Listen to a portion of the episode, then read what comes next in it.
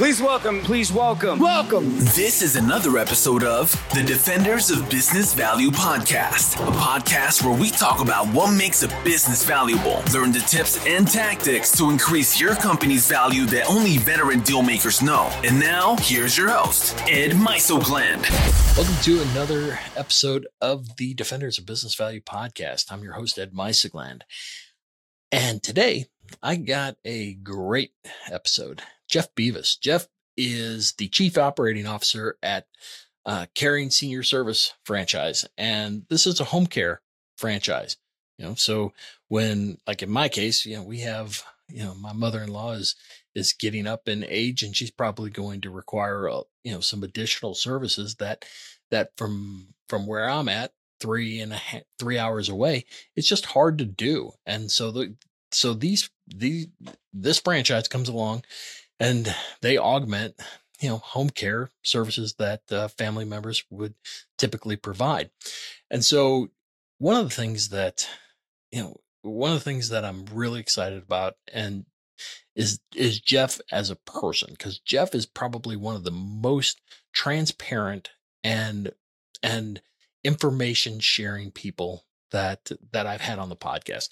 He talks about market multiples like it's no big deal. He talks about, you know, where, where this industry is going, like it's no big deal. And, and at the end of the day, you know, he is looking at, you know, how to further serve the people that have entrusted him. And so I'm certain if you've ever considered the home care world, this episode's for you because it is absolutely dynamite. So like I said, I'm certain you'll enjoy my conversation with Jeff Bevis from Caring Senior Service. Well, welcome to the show, Jeff. Thanks, Ed. I appreciate being here. Well, it's great to have you. I've I've been looking forward to this for a while.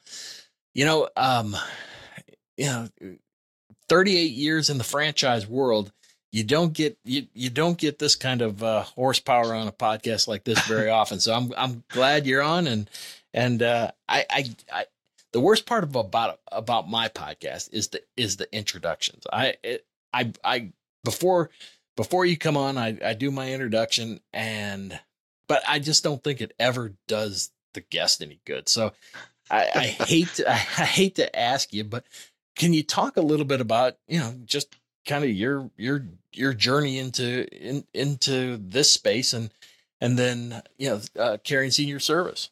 Sure, absolutely. Well, I've been in the home care franchise space for the last twenty-one years. thirty-eight years total in franchising, um, seven brands across five industries. But home care to me, Ed, was like the best of both worlds, to marry the franchise entrepreneurial um, aspect to it and really help aspiring entrepreneurs, but then to be able to serve seniors and the disabled and a very vulnerable population. And having those two combined now um, has just been been the best possible scenario from my standpoint. Well, it, the funny thing is when you do when you do research for a podcast, you know, the the funny thing is you, you never know what you're going to hear about people, and and the funny thing about you is no one can say anything bad about you. I I'm I went high and low, and and you're salt of the earth, salt of the earth guy. So well, so I'm I'm glad I'm glad you're on, and I'm glad you're my guest. And and the the first question I had for you is kind of the state of the industry, because, you know, COVID, COVID was kind of crazy in, in, mm-hmm. in your world. Um, you know, so, so I guess, you know, where, where did you come from, and where are we now, and where are we going? Absolutely. So, and COVID, no disrespect intended, of course, um, actually put a spotlight on the home care industry in a very positive way. Yeah. Um, So we've seen tremendous lift as an industry coming out of COVID because of that. Um, the industry was growing uh, the last twenty years. It's grown dramatically.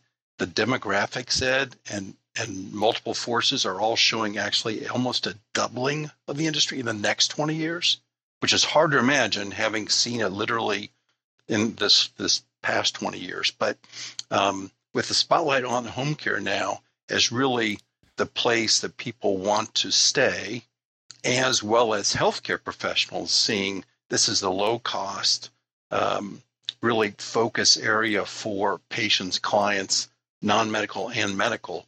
Uh, it's it's a great industry, a lot of moving parts. Uh, it's not without its challenges, but uh, a lot of opportunity. Well, the, the biggest complaint that that I have heard has to do with the barriers to entry. That it, you know what, you you can just set up shop and you're in business. And mm-hmm. and like my industry, the best thing that could happen is is some regulatory body overseeing this and and keeping the riffraff off to the side. Mm-hmm. So, and that's that's kind of where my question is is is the differentiation. You know, how how does someone know to to you know what you know what's the what's a rep you know. You can go to Better Business Bureau and things like that. I right. recognize that. My question it has to do with, you know, can, how, where's the signal from the noise? You know what I mean? Mm-hmm.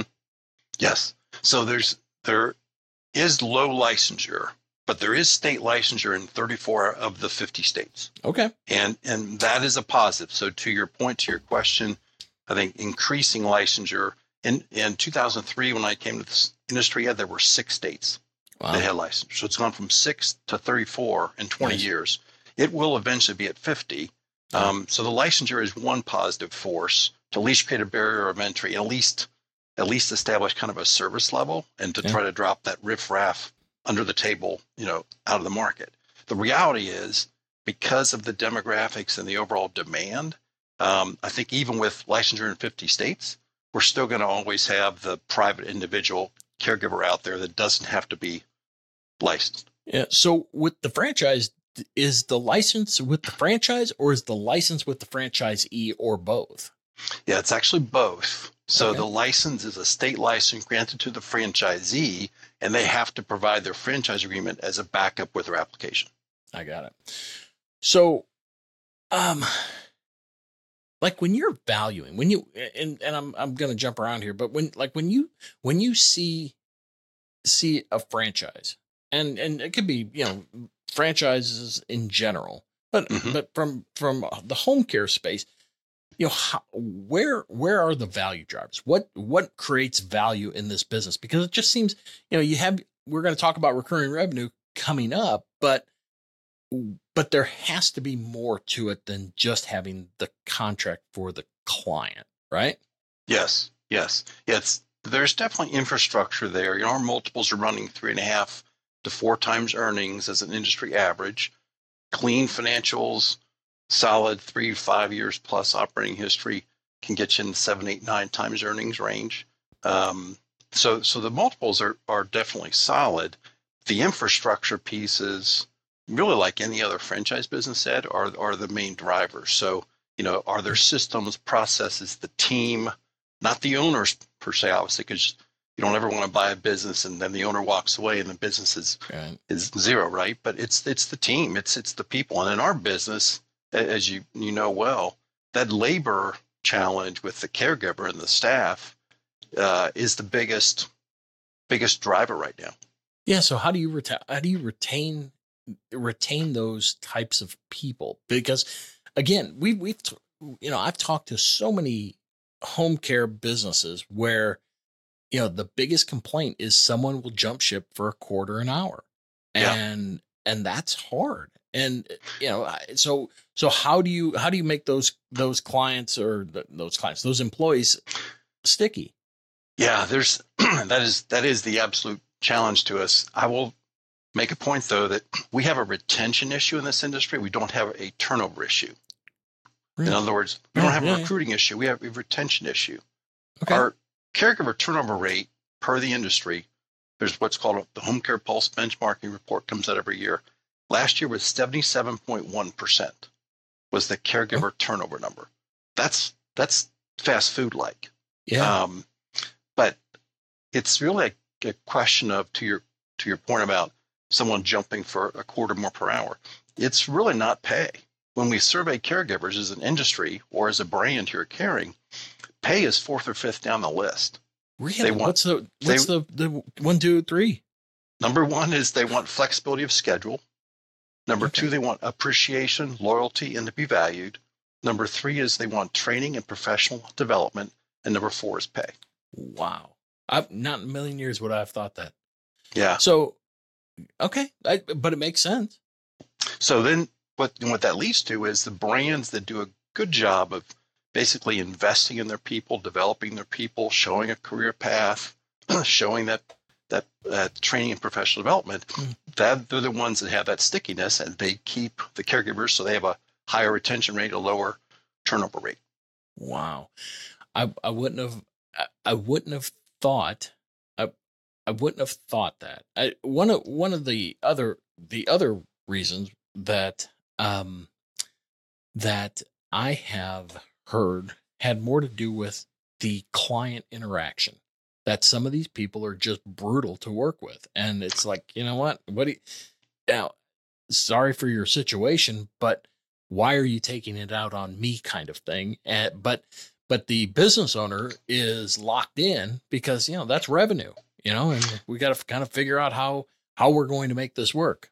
So go ahead. Yes. Very, very true. Although I will, and again, no disrespect intended to our clients, because you know, we're here to serve, but it's okay to fire a client. Yeah. Because our number one asset, Ed, is the caregiver, are those actual people. And if I've got a client that is berating or mistreating a caregiver, um, then ago. I need to make a decision, because otherwise I'm going to lose that caregiver, who could be somebody that serves multiple clients. Yeah, I get it. You earlier you had mentioned earnings. You had three you had three to four times earnings, and can get as high as seven to to nine under special, like real special circumstances. Mm-hmm. When you de- when you say earnings, define that for me. It's basically EBITDA. Okay, but but not officers' compensation, or is it? No. So true EBITDA. I get it. Yes, that would be in addition. Yeah, obviously. Um. So is is that up? Or even like, you know, I've, I've been following, I've been following multiples at, you know, the, the sub ten million dollars revenue mm-hmm. space for a long time. And it just doesn't seem like there's that much volatility. It, it true or false in, in, in your, in, in your business, that it, it stays fairly consistent. I would say true. Um, it's, it's been in that, call it, two and a half to four range, gosh, mm-hmm. the last eight or ten years. I get it. And, and are you seeing, you know, and this is franchise specific, uh, are you seeing a lot of interest in people coming, you know, investigating this type of franchise? I, I know the answer is yes, but my, my, my, my question is, who are the, who are the people that are coming and looking? Because it seems that It it's different. Like, you know, you've been in it thirty-eight years. I'm thirty-one, and I'm sitting here going, wow, the, the, the avatars and the landscape of the business buyers are nowhere what they used to be. So I would agree. Yeah. Yeah. It's, it's really changed a lot. And, and it seems like a lot of that change has occurred post pandemic.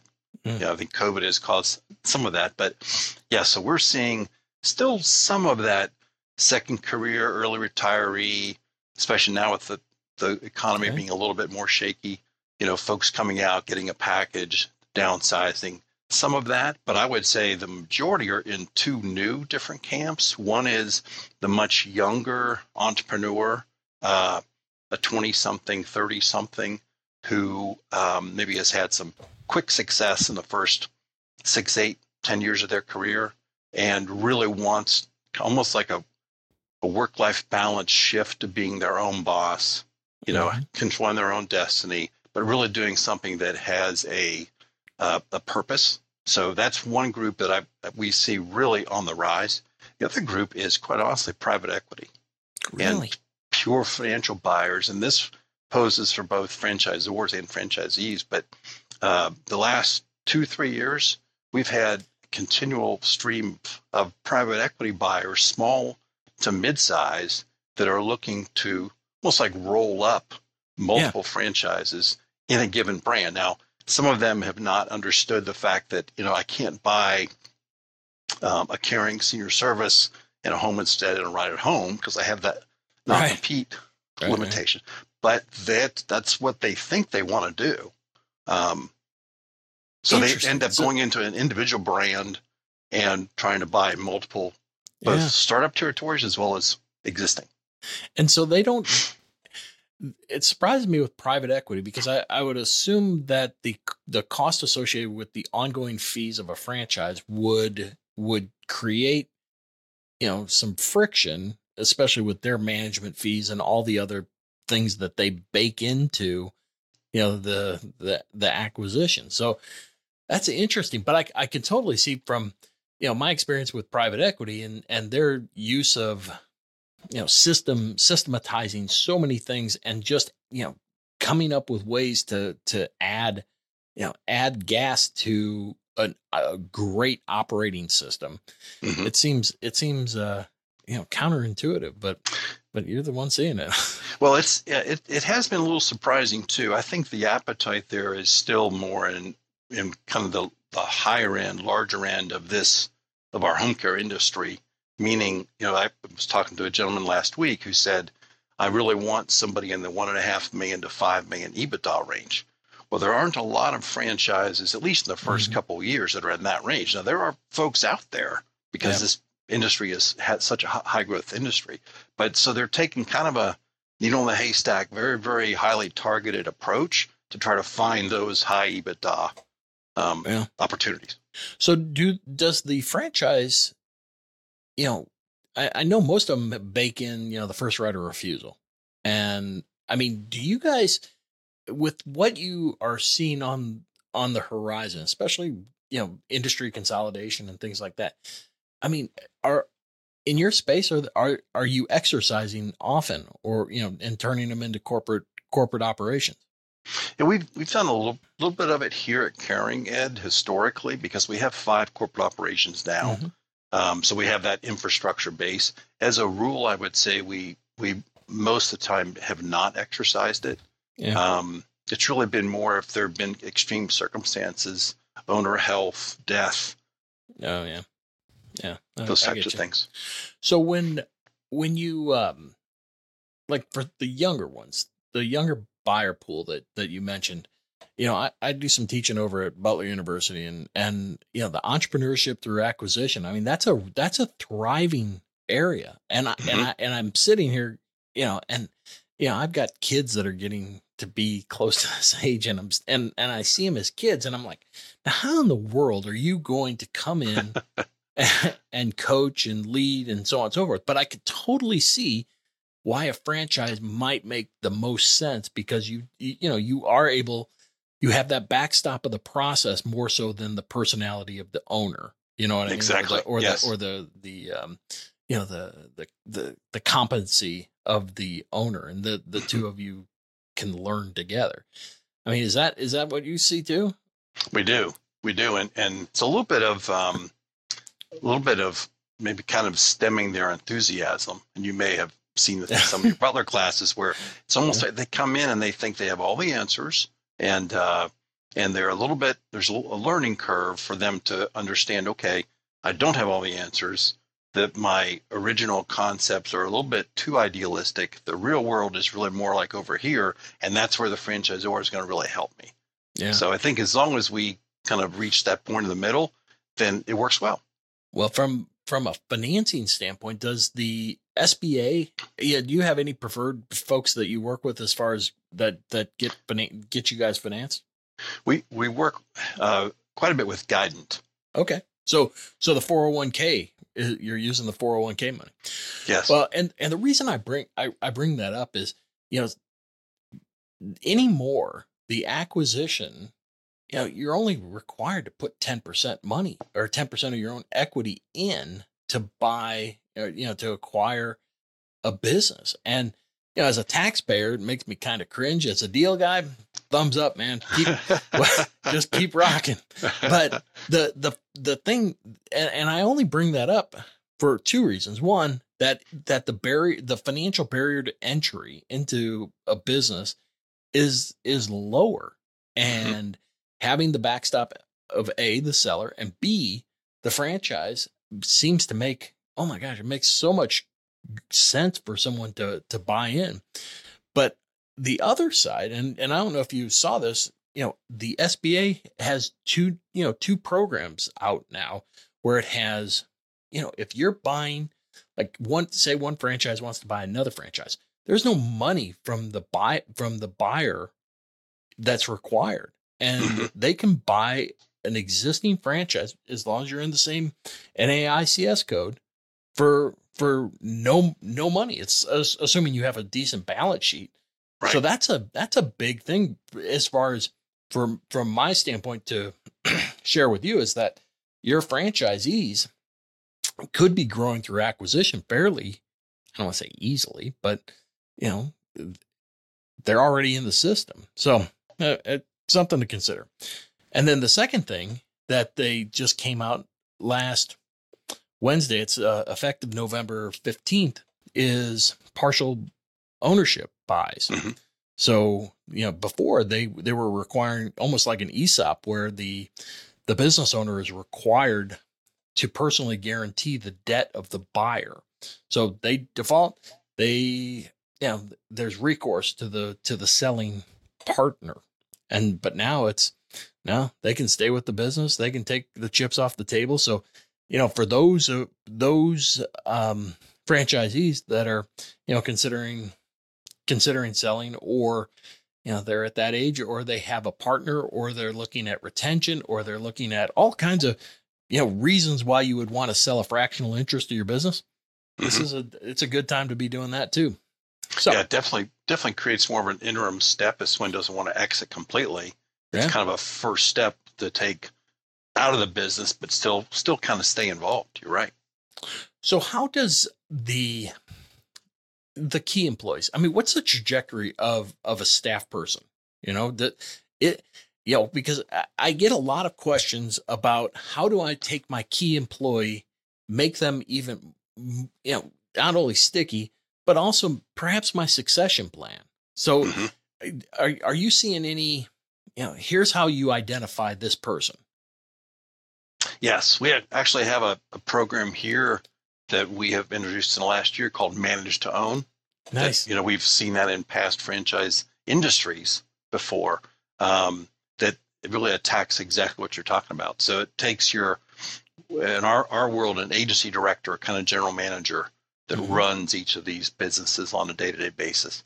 He or she, the normal normal progression for them is to earn equity or to um, obtain equity and become at least a partial minority owner.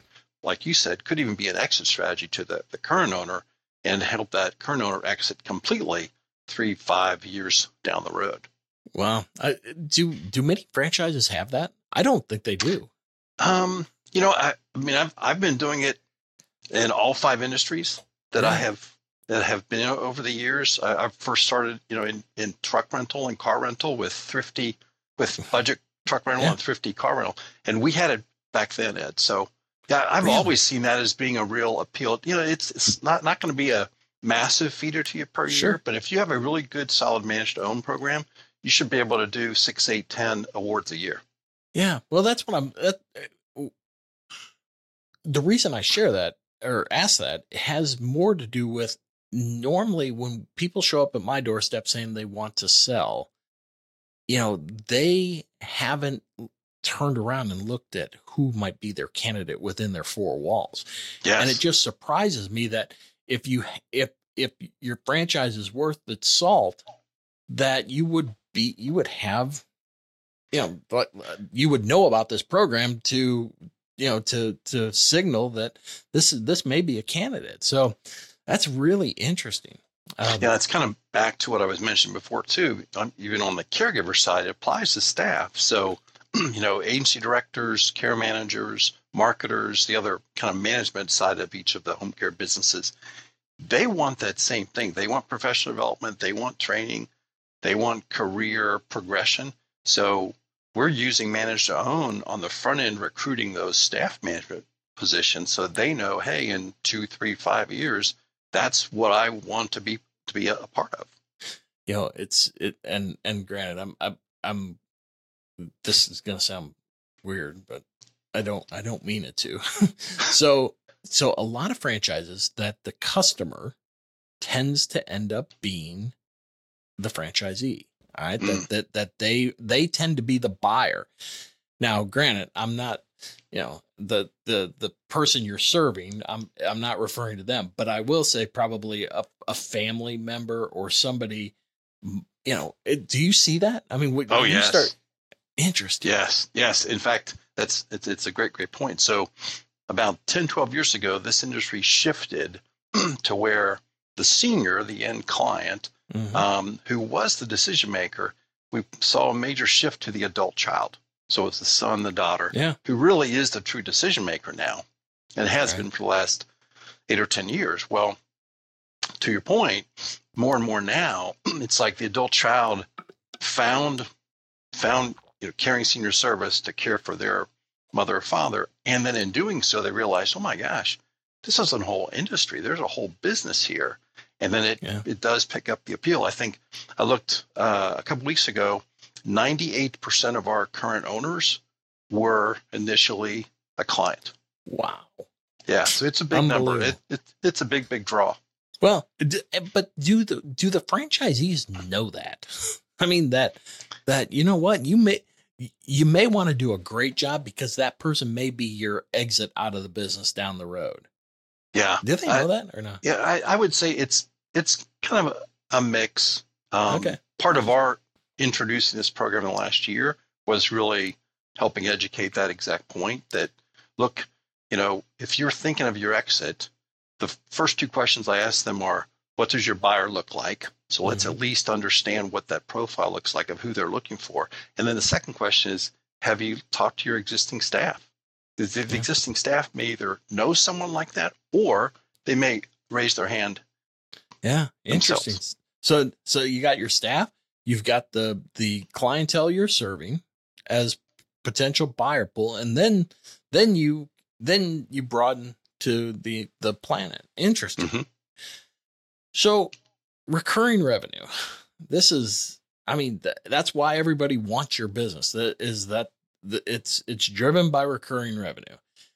Is that true or not? I mean, I know partially it is. That you know you know because you. You you have an engagement and, and you're yes. serving on a regular basis. But is that really what drives the value? I would say it's one of one of the key factors. Okay. And the you know the short answer is yes, but. So, you know, we, we serve clients on an hourly basis, typically a two, four, six hour minimum, all the way up to and including twenty-four seven care, providing for care around the clock and everything in between. The average client takes twenty-four hours of care per per week. Um, and we'll have clients, Ed, for, you know, one or two weeks and sometimes one or two days if they're in, in bad, bad shape. Yeah. But the average client right now is sitting at nine and a half months is how long we, we take oh, care wow. of them. And a lot of people start at six, eight, ten, twenty hours a week and then become, as their conditions sure. worsen, sixty, eighty, ninety, one hundred hour per week clients. So it is recurring revenue. Um, you do have those quick in and out clients, mm-hmm. but that's that's just part of part of the fun, part of the challenge. And a lot of those quick in and out clients come back and become a more permanent sure. or longer longer yeah. term client too.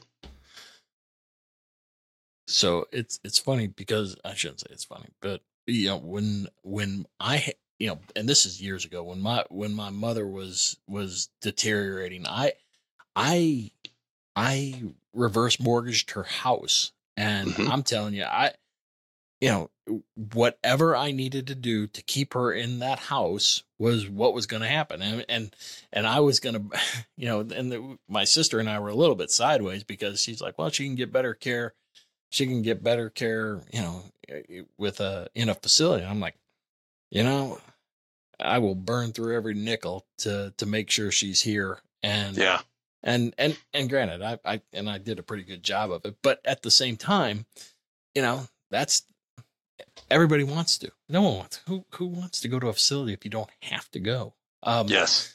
So, and I, and as you, as we see the baby boomers continue, I would imagine that it's going to, to only amplify that this industry.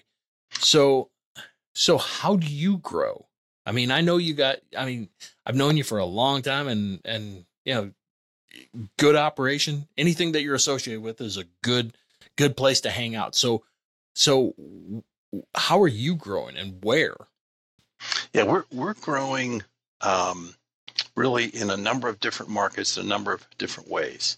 So our internal growth through existing franchise owners who are, who are buying or, or securing a second, third, fourth territory. Um, we're definitely growing through um, outside or organic sources. Uh, we're big believers in support the veteran community. Um, so we, we do market heavily to veterans and their and their spouses. Um, we also market heavily to the industry, uh, as in the home care industry, and based on managers, because there are a lot of managers in operating businesses right now that have the aspiration to own their own as well. So it's kind of that manage to own that we have internally, but also manage to own ex- externally too.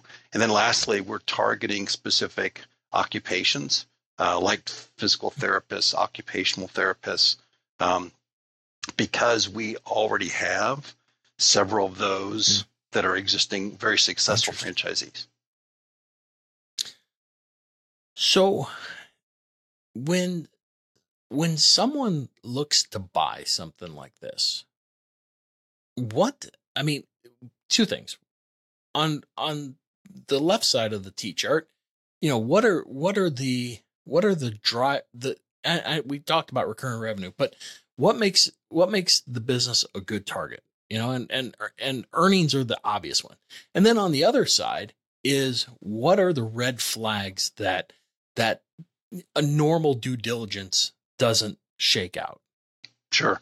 So I think on the on the left side you have as diverse of a referral source base as possible. Okay. So meaning if everybody or if they have a lot of their business in is a Medicaid state waiver or one or two key referral source buckets, that's a limitation. Um, you really want a very diverse referral source base so that you're getting clients from a lot of different uh, original original sources. The team, the longevity of the team, um, the aspirations of the team, uh, you know, kind of the, the current state of the management team, I think is a big is a big plus. Um, also measuring that caregiver retention number is a key. Yeah. So you've got some operational pieces, operational or people pieces, I think, that are uh, big uh, factors in addition to the earnings. On the red flag side, it's almost the op, you know, the opposite of what the points I just said. So if you only have a few referral source buckets, if your caregiver retention number is is very low and the turnover number is high, um, if you haven't seen aggressive marketing, and of course the metrics need to be in place to to back up everything yeah. that the seller is actually telling you. So when you,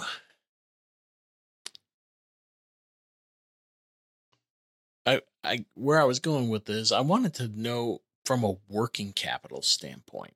I mean, is this a, is this a difficult business to fund? I mean, you know, is the, the, the time you, you have a client, you, you perform the service, There's a there's there's billing. Is it done on a weekly basis or a monthly basis? So weekly, so you don't have the cash flow challenges, right? Right. So yeah. So I think that the short answer is it's not a difficult business to really fund. You know, our new franchise is one hundred sixteen thousand to one hundred seventy-six thousand is the working yeah. capital range, item seven. The existing business, um, are as a model at Caring, we bill every two weeks. Okay. Um, and we are predominantly private pay, about seventy-two percent private pay. The other twenty-eight percent comes from third-party payers like long-term care insurance or mm-hmm. one of the different V A programs primarily. Um, so the key there, too, is from an A R standpoint. You really don't have, especially if you have heavy private pay, the A R is almost zero. Okay. So since I'm coming to the end of all of my questions, I, I one of the things that I, I, I've asked, so you're, I think, episode one oh five, one oh six. And I, I've asked this since the beginning is if you had one piece of advice that you would give business owners that would have the most immediate impact on their on their business value and saleability, what would it be? Because mm. you've seen a you've seen a lot of them. Yeah, I, I would say far and away, Ed, um, make a stronger, higher, deeper reinvestment in your people. Interesting. I, I see a That's lot good. of owners that almost try to systematize things and don't really maintain a high human aspect. And, you know, if that, that team is not there, uh, and then when the owner exits, that buyer has very little really to back everything up. Nice. That's a good one. So what's the best way we can connect with you? Well, my email is jbevis, B E V I S, at caring inc dot com. So it's Caring Inc. Um, certainly welcome folks to go to our yeah. website anytime, and uh, always enjoy speaking with potential buyers or folks that are even contemplating the industry, just to try to help them better understand how it works. You know what? The, and, and I'm glad you said that, because what the listeners don't know is just how generous you are with, with information and with no strings attached. And that, that to me is, you know, that, that's why you got a thirty-eight career in the franchise world, my man. But we'll, we'll have, uh, we'll have, uh, links to you and, and, uh, and, uh, where to find you and all that good stuff. Um, is there a hot market that you're looking for before we go? Is there, is there a place that you, you know, here's the, you know, we got listeners across the country. So is there, a, is there a spot that you're looking for? Gosh, not really. We have over five hundred territories available in the U S okay. today. We're in fifty-seven markets in seventeen states. There is no state or even city even close to saturated. So, Perfect. and with a growing senior population, we've yeah. got decades of growth. So uh, we would welcome interest anywhere.